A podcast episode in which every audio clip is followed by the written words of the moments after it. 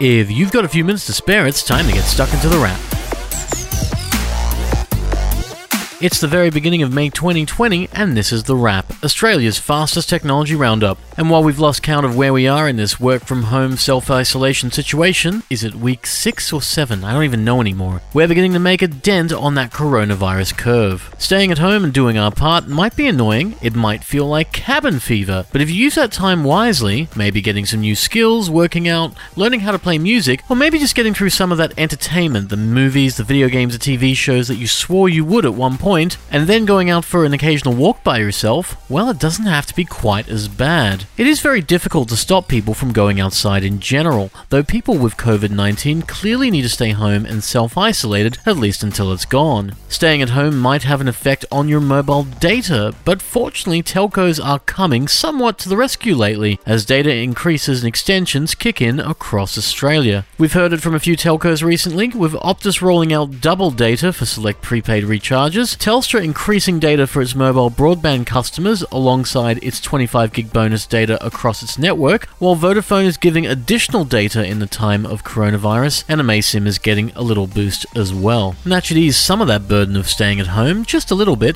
because it means that while you might be dependent on internet access, it might just ease the strain on your home's internet connection, relying on your phone instead. When you do go out, there's some good news at least in regards to paying for things, because all of Australia's big four banks have finally joined the modern era and now support mobile tap payments. Westpac was the last holdout and it joined ANZ, Commonwealth, and NAB with support for Apple Pay this week, while Google Pay, Samsung Pay, Fitbit Pay, and Garmin Pay support is scattered around. And it's not just that paying with cash is passe, but more like it's being refused at more places throughout this whole thing, because it's just one more thing you have to touch if you go outside. You probably don't want to touch more than you have to as it is, and those of us who have to go outside are probably doing what they can to steer clear of others we don't know. But if you do have to go outside, you might want to download an app to your phone this week, as the Australian government has launched the COVID Safe app. As the name suggests, this is largely about keeping people safe from the COVID 19 coronavirus, though it's not an alert system of sorts.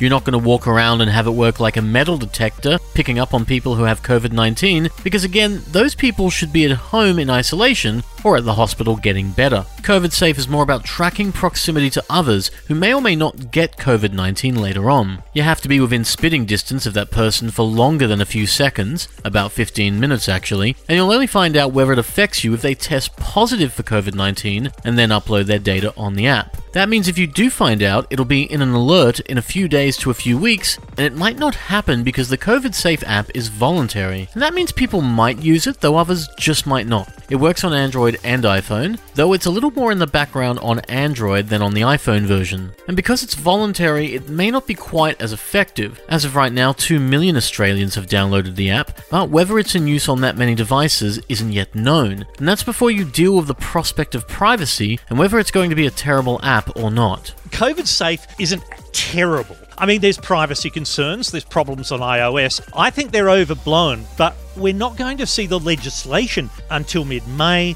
And all the app does is discover who a COVID 19 positive person has been within 1.5 metres of for 15 minutes. That's handy data, but it leaves out a lot of potential infection paths. Could that give us a false sense of security and lead to riskier behaviour? No one knows. Personally, I'm waiting for version 2. That's what freelance technology journalist and commentator Stilgherrian told us this week. Easily one of Australia's best writers on security and technology, and it might alleviate some of those concerns just a little, or it could leave them well and truly open. As of right now, there's no data to suggest the COVID Safe app works to track and minimize the coronavirus infection in Australia, but it's a fair sight better than the no app we had to start with. And that means you could use it, or you could just wait. Staying home will mean you have little reason to use it right now, but the moment you go out and about, well, it might just be useful, you know, if you're the trusting type. Or you could wait until version 2, as Stilgherrian said, though that might be some time off. Maybe if we're lucky, coronavirus will be flattened in Australia very soon, and we won't need version 2 at all.